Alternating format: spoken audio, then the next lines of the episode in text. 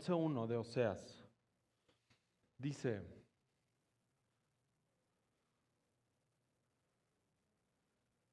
cuando Israel, ahí en el de Israel, ponle tu nombre, ponle Diego, ponle Iván, o ponle Luis, o ponle Arturo, ponle José.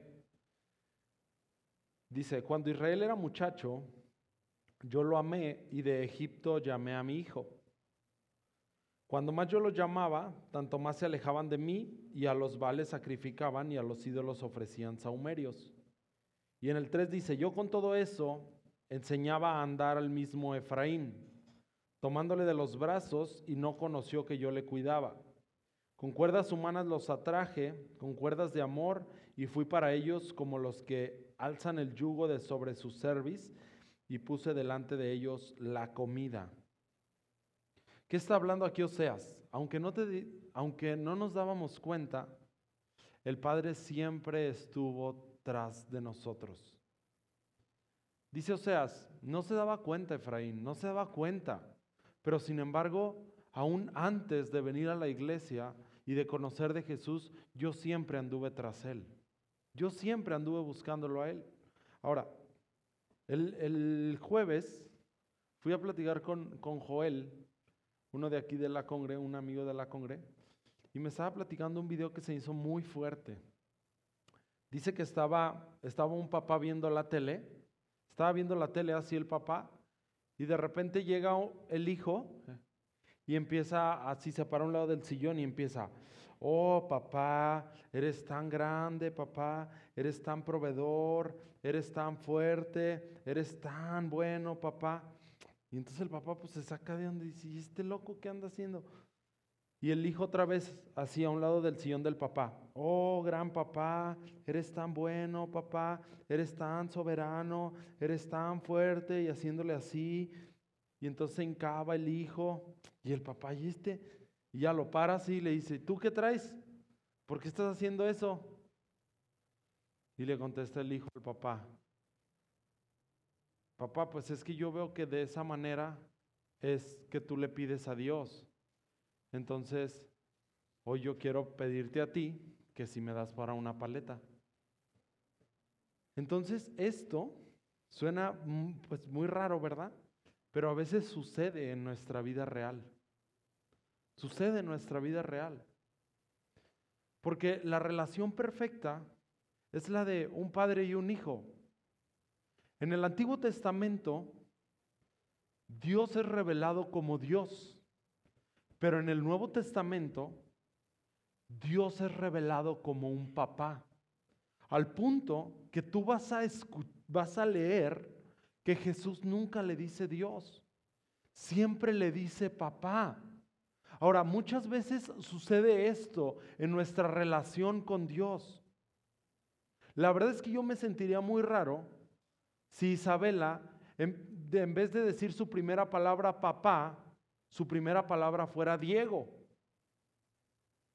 Y si Isabela viene y me dice, oye Diego, ¿cómo estás? Pues uno se siente raro, ¿verdad?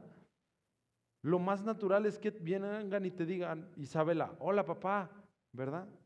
O papá, o llegas a la casa de trabajar y corre y te dice papá, porque es lo más natural.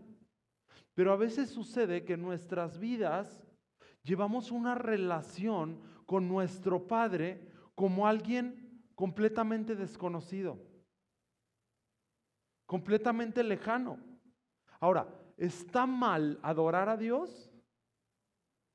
No está mal. Pero sí la motivación del corazón con que lo hacemos. ¿A dónde te quiero llevar con esto? Antiguo pacto y nuevo pacto. En el antiguo pacto yo adoraba a Dios para obtener algo, para entrar a algún lugar, para ser alguien. Pero en el nuevo pacto yo adoro a Dios por quien hoy soy, por lo que Dios me ha dado, por quien Él es, por esta relación de un papá y un hijo. Entonces muchas veces sucede esto como hijos de Dios. Y más que ser hijos, que sí lo tenemos como un concepto, no lo tenemos como una realidad. No lo tenemos como una realidad.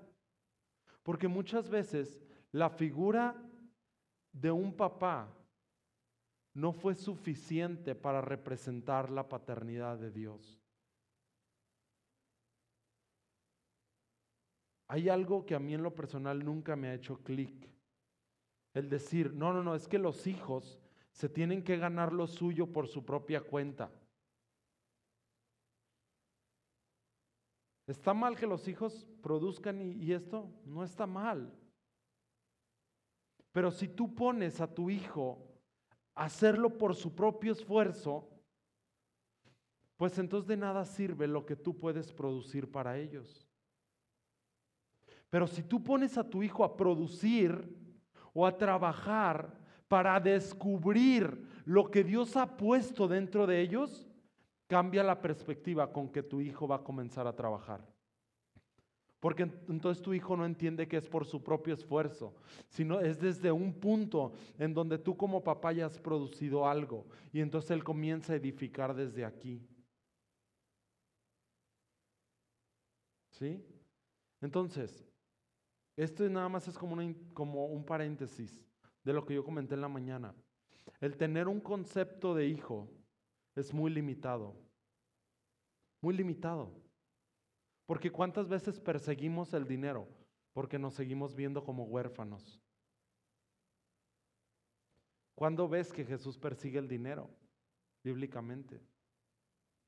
El dinero lo perseguía él constantemente. ¿Cuándo ves que Jesús dijo, no, no, ¿Sabes qué, Judas? Vete a predicar tú porque yo ahorita me tengo que dedicar a la maderería porque se está yendo para abajo el negocio.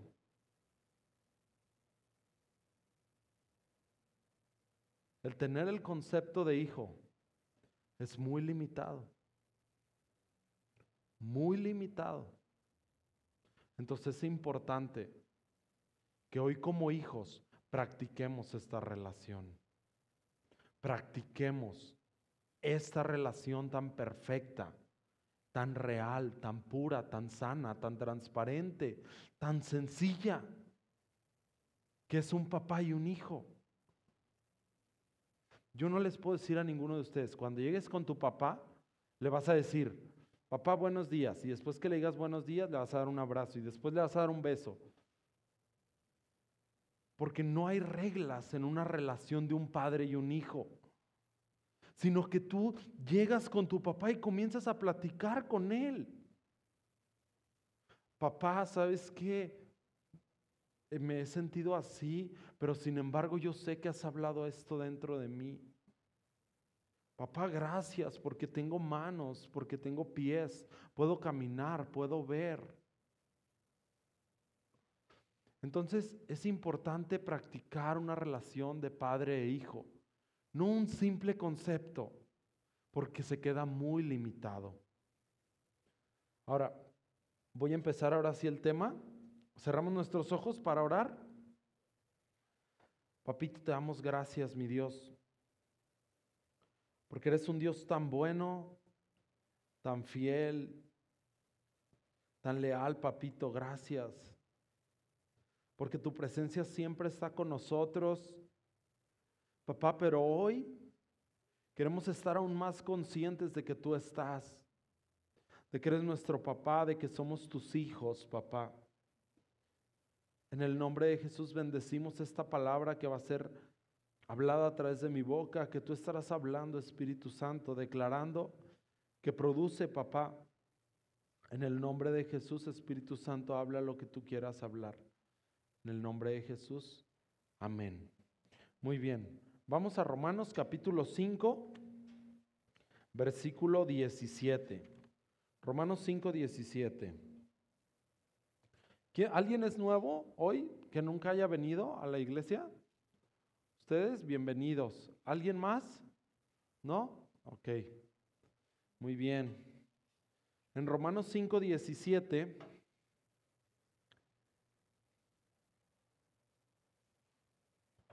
Dice, ¿ya estamos ahí? ¿Sí? Ok. dice, pues si por la transgresión de uno solo reinó la muerte, dice, mucho más reinarán en vida. Aquí me voy a detener. Mucho más reinarán en vida. Cuando recibimos a Jesús, cuando yo he decidido, ¿alguien, ¿todos de aquí hicieron la oración de creer en Jesús? ¿Sí? Ok. Entonces, cuando recibimos a Jesús como Señor y Salvador, ese es el principio de algo, no el fin. Te lo quiero explicar más sencillo. Cuando tú recibes a Jesús como Señor y Salvador, es como si abrieras las puertas del auditorio para ingresar al auditorio. No es solamente, ah, Jesús, yo creo en ti y punto. Es el principio de algo más. Es la puerta de acceso a un nivel mayor, que es el reinar en vida. Pero muchas veces como hijos de Dios, sucede que sí creemos en Jesús como Señor y Salvador, pero no estamos reinando en vida. En, cualquier área, física, emocional, mental, este, de salud, familiar. No estamos reinando. Ciertamente creímos en Jesús, pero no estamos reinando en vida. ¿Por qué? Solo abrimos las puertas del auditorio, pero nos quedamos sin pasar al auditorio. Porque creer en Jesús como Señor y Salvador no se termina ahí. Es el principio para accesar a lo que Él ya ganó en su obra.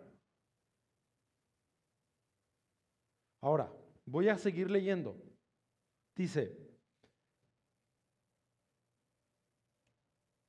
mucho más reinarán en vida por uno solo Jesucristo. Los que qué? Ok, ahí en tu Biblia subraya esa palabra. Dice, los que reciben. No dice los que hacen, ¿verdad que no? No dice los que se esfuerzan, ¿verdad que no? Dice los que reciben. Entonces dice que hoy podemos reinar en vida. No tenemos que esperar al cielo. Ciertamente cuando tú y yo partamos de esta tierra, iremos a la presencia de Dios. Pero el sacrificio de Jesús no solamente fue para que cuando tú y yo partamos, si vivamos aquí sufriendo 30, 40, 50 años, viviendo estresados, desgastados, enfermos, tristes, con escasez, y ahora sí, ya cuando lleguemos al cielo, por eso muchos hijos de Dios claman por la segunda venida de Jesús. Porque estamos hasta acá a veces. Y entonces nos conviene más que Jesús venga. Porque no estamos reinando. Y cuando me refiero a la palabra reinar, no significa que vas a estar todo el tiempo caminando y sin nada de circunstancias. Reinar es un reino que establece dominio en su área de influencia. Que se levanta una situación de enfermedad, le hablas y cae que se levanta una, situación de, escasez, le hablas y cae. Que se levanta una división en tu familia, le hablas y cae. Esto es reinar, no que no haya problemas. Entonces, ¿hoy podemos reinar en la tierra? Sí. ¿Me explico? Esto es lo primerito. Podemos reinar. Lo segundo, no se trata de hacer, se trata de recibir. No se trata de cuánto yo, Diego, me esfuerzo para que me vaya bien, sino que se trata de recibir los logros en la obra de Jesús.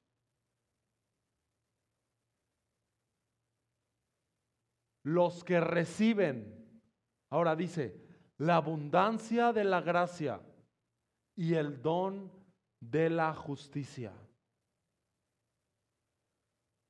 Es importante, vital familia, que podamos reconocer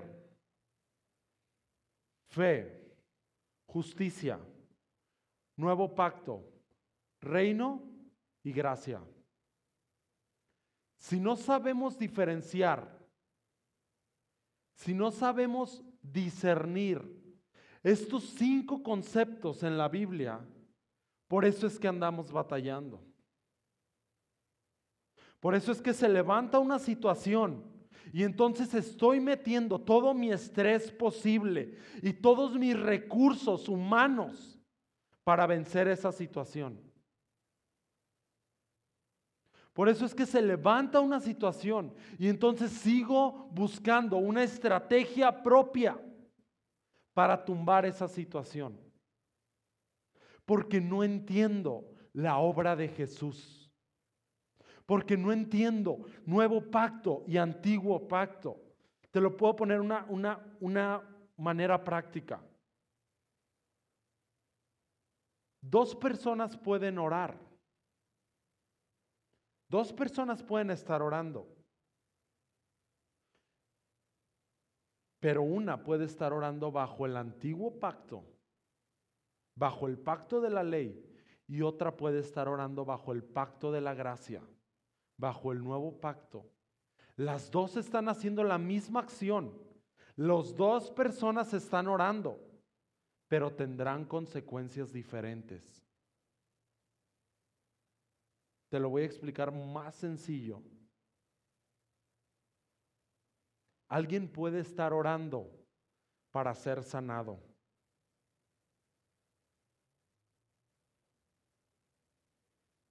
Pero alguien más puede estar orando porque ya ha sido sanado. Los dos están orando por sanidad, pero los dos no están teniendo el mismo resultado.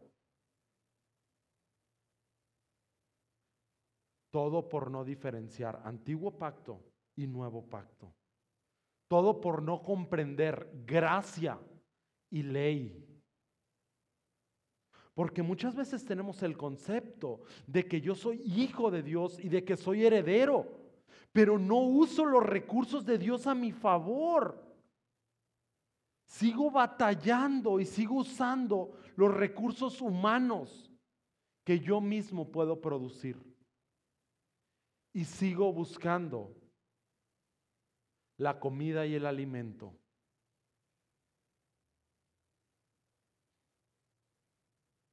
Ahora, cuando alguien lo hace bajo la ley,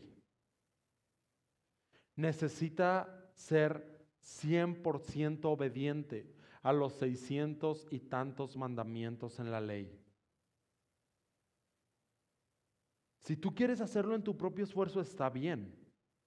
Pero para que Dios pueda operar a tu favor, para que pueda proveer clientes a tu negocio, para que pueda dar sanidad, para que pueda dar unidad, para que pueda dar un futuro seguro, necesitas obedecer los mandamientos al 100%. O puedes posicionarte en la gracia y creer en aquel que fue perfecto delante de la ley y obtener lo que a alguien más le costó. No diferenciar familia. Esto, esto es muy importante. No diferenciar antiguo pacto de nuevo pacto es vital. Ahorita lo vamos a, a checar.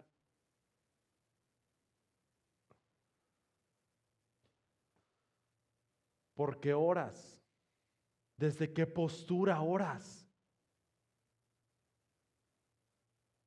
¿Desde qué postura estás tratando de resolver conflictos?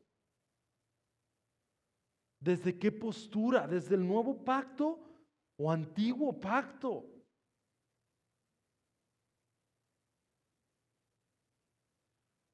Porque nuevo pacto o Isaac, por hablar metafóricamente, hereda.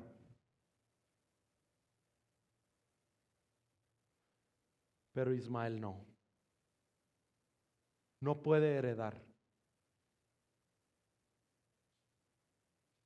¿Qué es la gracia? Por poner un concepto muy sencillo. Todo lo que Jesús tiene es tuyo.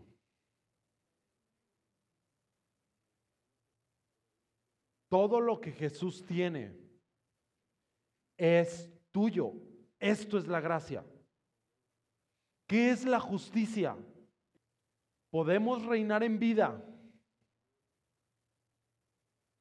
recibiendo lo que Jesús ganó y quien Jesús es.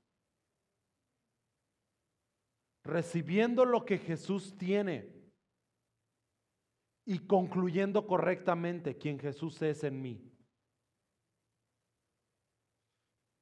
Vamos a profundizar un poquito más en la gracia. Acompáñame a Gálatas capítulo 4.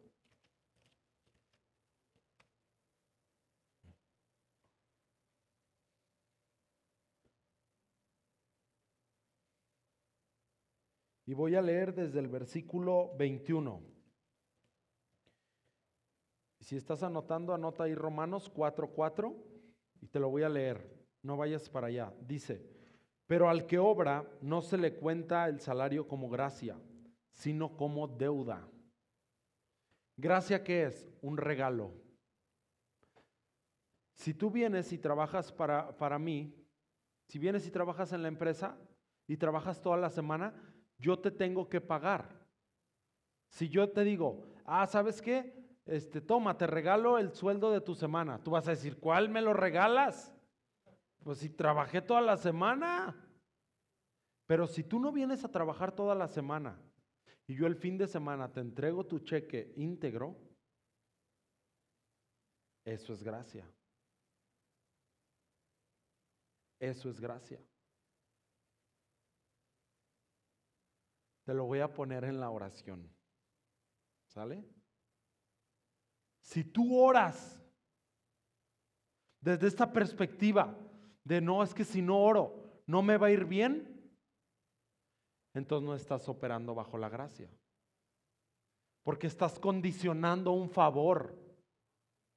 Pero si tú oras porque te va bien, entonces es porque tú has tomado el regalo que a ti no te costó. Y ahí puedes heredar. Gracia es algo que no te ha costado. Es algo que no te costó un esfuerzo humano y sin embargo se presentó la oportunidad.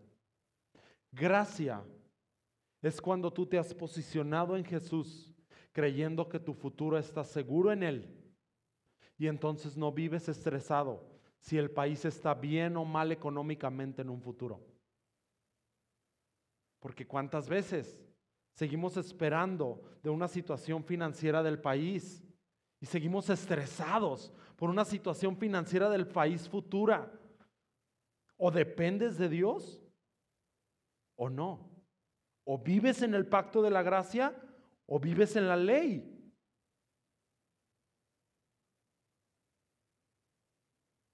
Son cosas completamente opuestas.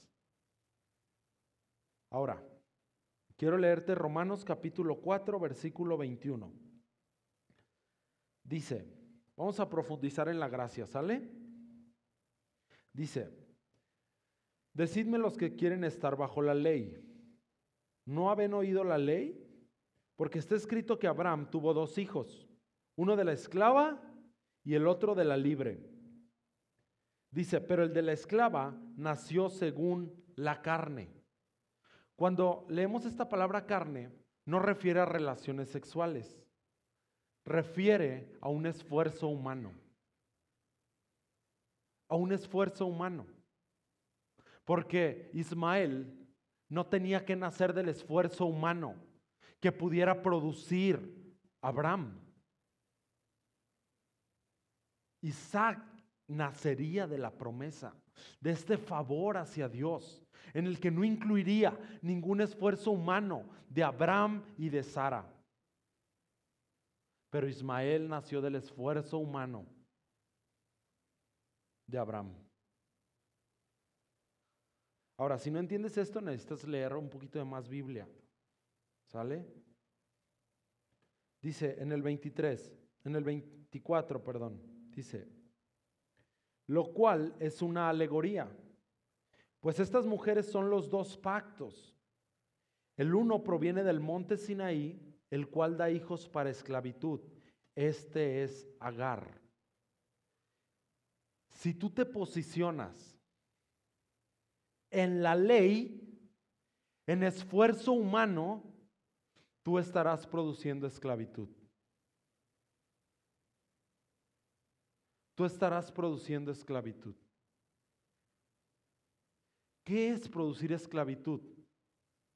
Hablando lo que sucede en la vida diaria. ¿Qué es producir esclavitud?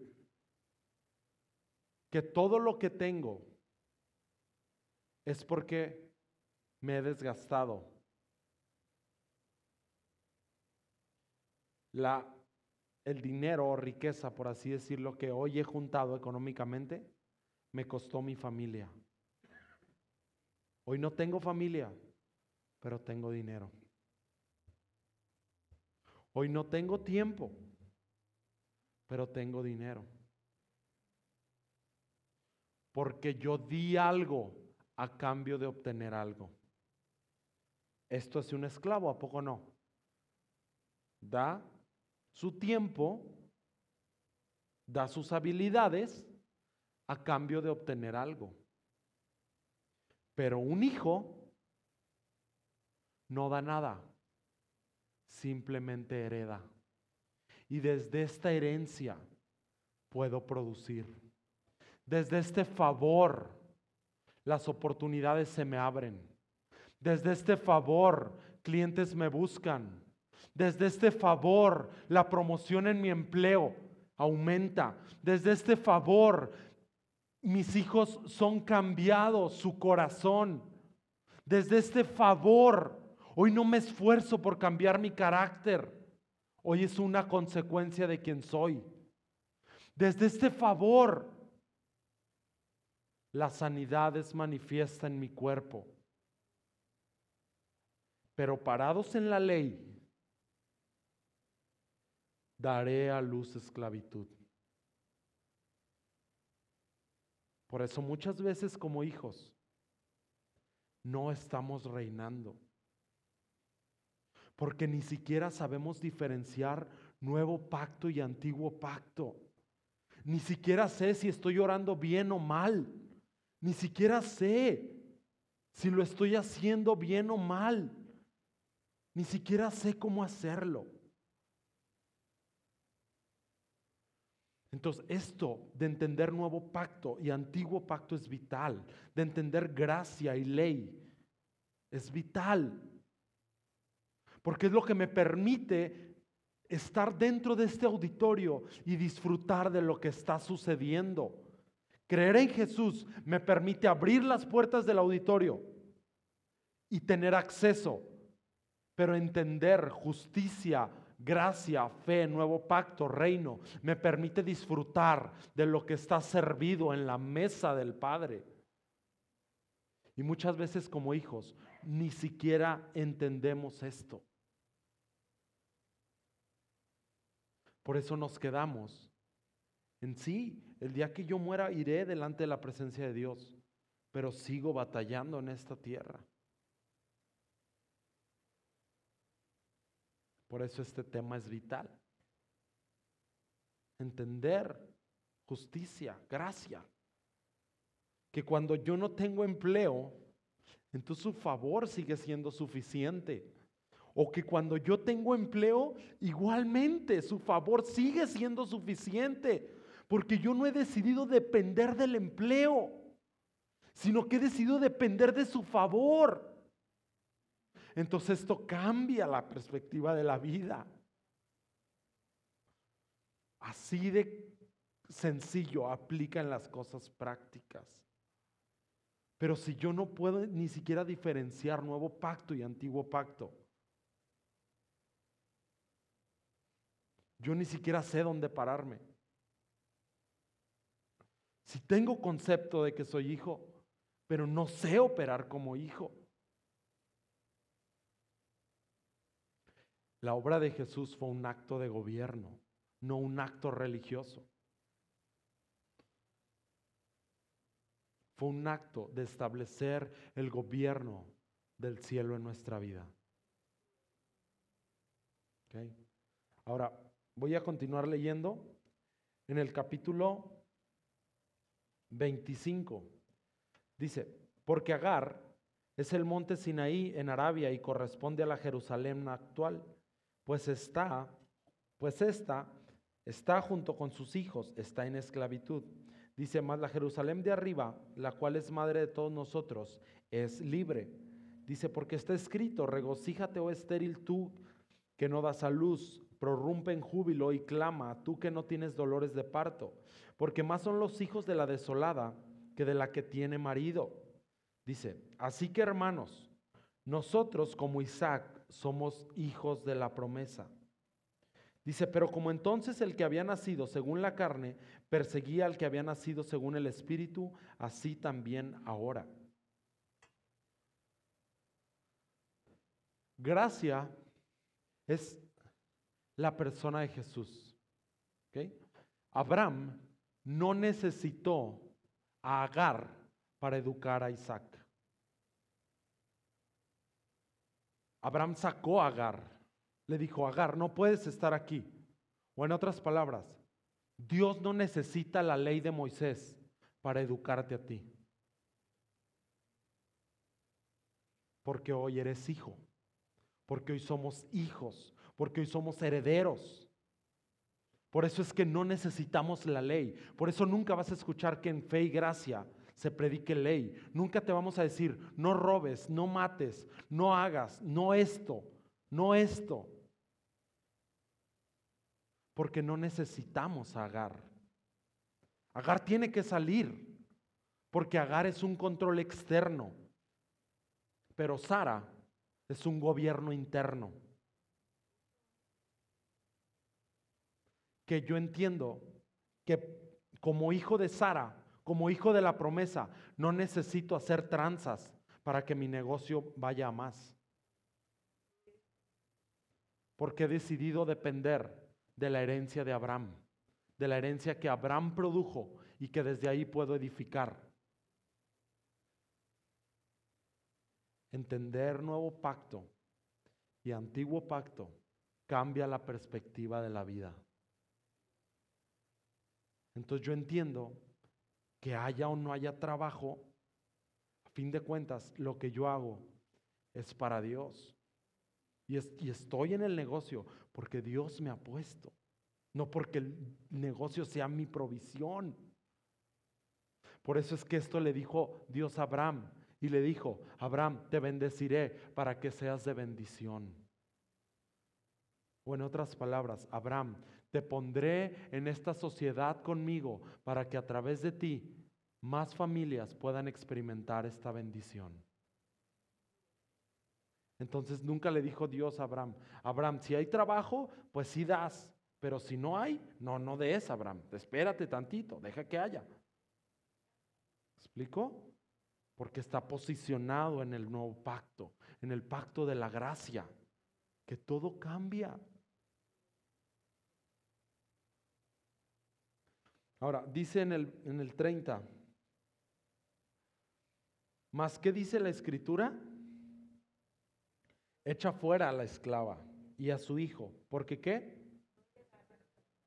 Ojo, el hijo de la esclava, ¿no qué? No heredará. El hijo de la esclava no heredará. No heredará. Muchos hemos creído en Jesús como Señor y Salvador. ¿Estás de acuerdo? En el mundo, mundialmente. Muchos hemos creído en Jesús como Señor y Salvador. Entonces tenemos al mismo Padre, pero no todos tenemos a la misma Madre. Porque algunos hemos decidido ser hijos de Sara y vivir bajo la, la gracia, bajo su favor bajo lo que él ganó. Pero otros han decidido ser hijos de Agar. Entonces, esto es un tema vital. Porque los hijos de Agar no heredarán. Que es una herencia, algo que alguien más produjo y tú solamente vienes y tomas de ella. Pero cuando nos posicionamos en la ley, no podemos heredar. No podemos heredar. No podemos tomar de lo que Jesús ganó. No podemos recibir esa promoción. No podemos recibir ese favor, esa sanidad que no es por nuestro propio esfuerzo. Porque yo estoy llorando para ser sanado. Y sigo orando para ser prosperado. Y sigo orando para ser bendecido. Y sigo orando para que mi familia sea restaurada.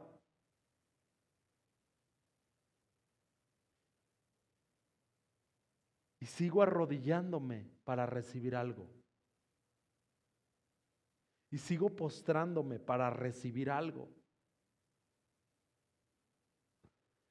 Pero desde la gracia, yo me postro y me arrodillo por quien yo soy, no para ser alguien. Y yo oro porque he sido bendecido, porque estoy estableciendo lo que Jesús ya ganó hace más de dos mil años. Que dice Isaías 55, por su llaga he sido sanado. Entonces me doy cuenta que la fe no hace que algo sea real. La fe declara lo que ya es real. Entonces entender nuevo pacto y antiguo pacto produce resultados diferentes. Provoca que el gobierno del cielo, que su favor sea en mi vida, o provoca que yo necesito la ley, ser suficientemente perfecto delante de la ley para que Dios pueda bendecirme. Somos hijos del mismo Padre. Somos hijas del mismo Padre. Pero ¿qué madre has decidido escoger? ¿Bajo qué pacto oras? ¿Bajo qué pacto emprendes un negocio? ¿Bajo qué pacto vas y visitas al doctor? ¿Bajo qué pacto enseñas a tus hijos? ¿Bajo qué pacto estás formando tu familia? ¿Bajo qué pacto haces negocios? ¿Bajo qué pacto buscas empleo?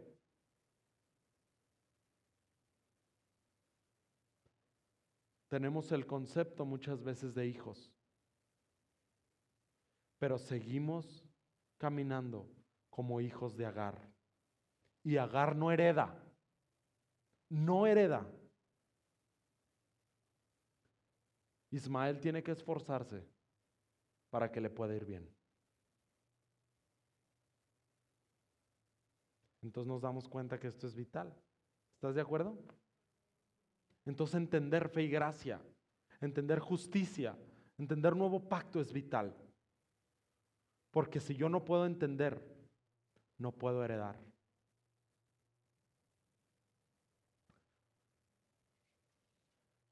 Ahora, Vamos a profundizar en lo que es justicia. ¿Estás de acuerdo? Vamos a Romanos capítulo 5, versículo 19. Romanos 5, 19. Entonces, hasta ahorita llevamos tres puntos bien importantes. El primero, recibir a Jesús no es el final, es el principio para accesar a algo más. El segundo, podemos reinar en vida. Podemos reinar en vida. El tercero, no se trata de hacer, sino de recibir.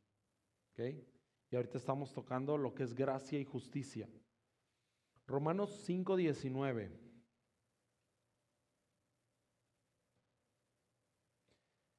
Dice,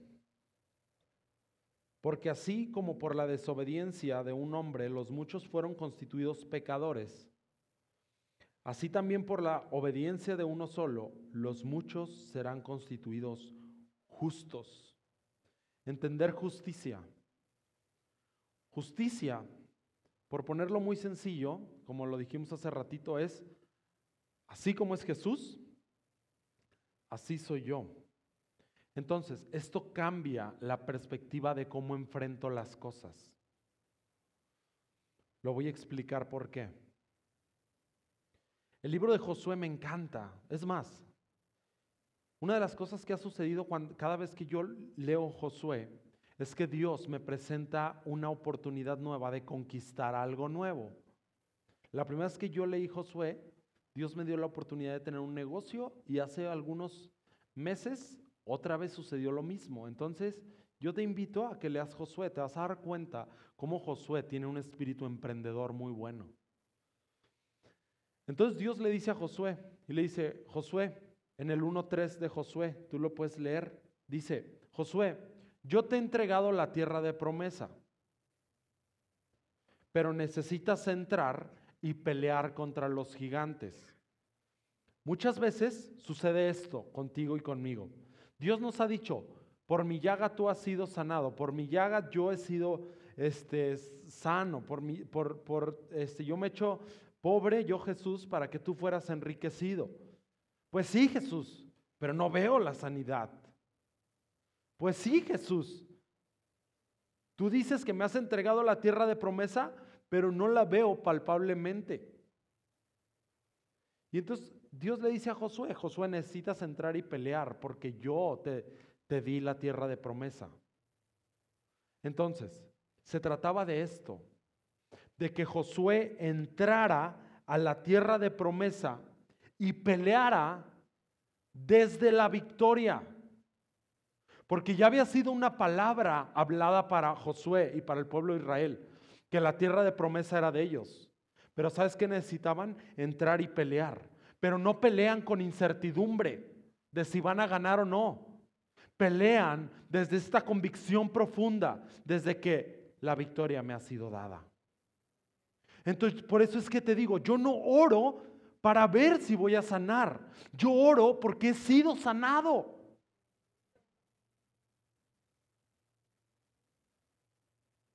Yo no enfrento gigantes para ver si venzo, porque he vencido. Entonces el pueblo de Israel entra con Josué y cada vez que pelean, vencen. Solo una vez no, porque se tragaron el diezmo. Tú léelo, te vas a dar cuenta. La única vez que no pudieron vencer fue porque se tragaron el diezmo. Porque el diezmo no se come. El diezmo se regresa a quien le pertenece. Tú lee el libro de Josué y te vas a dar cuenta de eso. Entonces, justicia. Justicia es la consecuencia o los frutos que estoy produciendo a causa de quien yo soy, no a causa de lo que hago. ¿Cuál es la responsabilidad de un árbol? No, no es dar fruto. Echar raíces. Dar fruto es la consecuencia de ser un árbol. Crecer es la consecuencia de ser un árbol. Dar sombra es la consecuencia de ser un árbol. Dar oxígeno es la consecuencia de ser un árbol. Pero mi responsabilidad como árbol es echar raíces porque comprendo esto. Produciré frutos a causa de quien soy. ¿O alguna vez has pasado por la calle y has, visto un árbol bien preocupado porque no tiene frutos. O diciendo, sí, no he dado manzanas, híjole. O puje, puje, ay, pum, bota una manzana, ¿verdad que no? Se ven bien relajados los árboles ahí nomás existiendo. Porque ellos saben esto. Lo que yo voy a producir es la consecuencia de quien soy, no de lo que hago. Entonces justicia, cuando yo puedo comprender quién soy, quién es Jesús que se ha metido dentro de mí, entonces me doy cuenta que cambiar mi carácter para dejar de estar enfadando a mi esposa todos los días no tiene que ser un esfuerzo, sino una consecuencia de quien yo soy. Entonces esto cambia todo. Gálatas 5, Pablo lo explica y dice, las manifestaciones de la carne, y Pablo empieza a decir, son fornicación, adulterio, codicia, avaricia, tan, tan, empieza a decir todo. Pero después de todo esto, Pablo termina con esto. Mas el fruto del Espíritu es amor, gozo, paz, paciencia, y empieza a narrar todo. ¿Por qué Pablo las cosas buenas las describe como un fruto? Porque un fruto es la consecuencia de una semilla, de la naturaleza de una semilla, no de un esfuerzo de una semilla. Por eso esto cambia la perspectiva de la vida. Por eso es que esto cambia mis resultados. Por eso es que esto cambia mi futuro. Porque Romanos 5:17 es sencillo y dice, ok, ya diste el primer paso. El primer paso fue creer en Jesús como Señor y Salvador. Ya has creído en Él que murió por ti. El segundo paso no es irte al cielo y que Dios te rescate. Y no, mi hijo, ya véngase porque usted de veras que está, pero batalle y batalle. Es lo que muchos hacemos. A veces cuando esperamos la segunda venida, no, Jesús, ya ven porque ay, siento que mi esposo cada vez está peor. Siento que la situación financiera está peor. México no, no. ¿Explico? El primer paso ya lo diste, que es creer en Jesús. El segundo paso, ¿cuál es? Comenzar a reinar. Ahora, ¿cómo? ¿Cómo podemos comenzar a reinar? Recibiendo, no haciendo. Porque hoy no se trata de hacer lo correcto, hoy se trata de creer lo correcto. Y después, ¿cómo creo lo correcto? Ok, entiende justicia y entiende gracia. Y vas a ver que no te tienes que esforzar, que todo es la consecuencia de quien tú eres. Entonces, esto cambia la vida. Y entonces podemos disfrutar de quien Él es. Dios es bueno, ¿verdad? Vamos a darle un aplauso a nuestro Dios, que es tan bueno.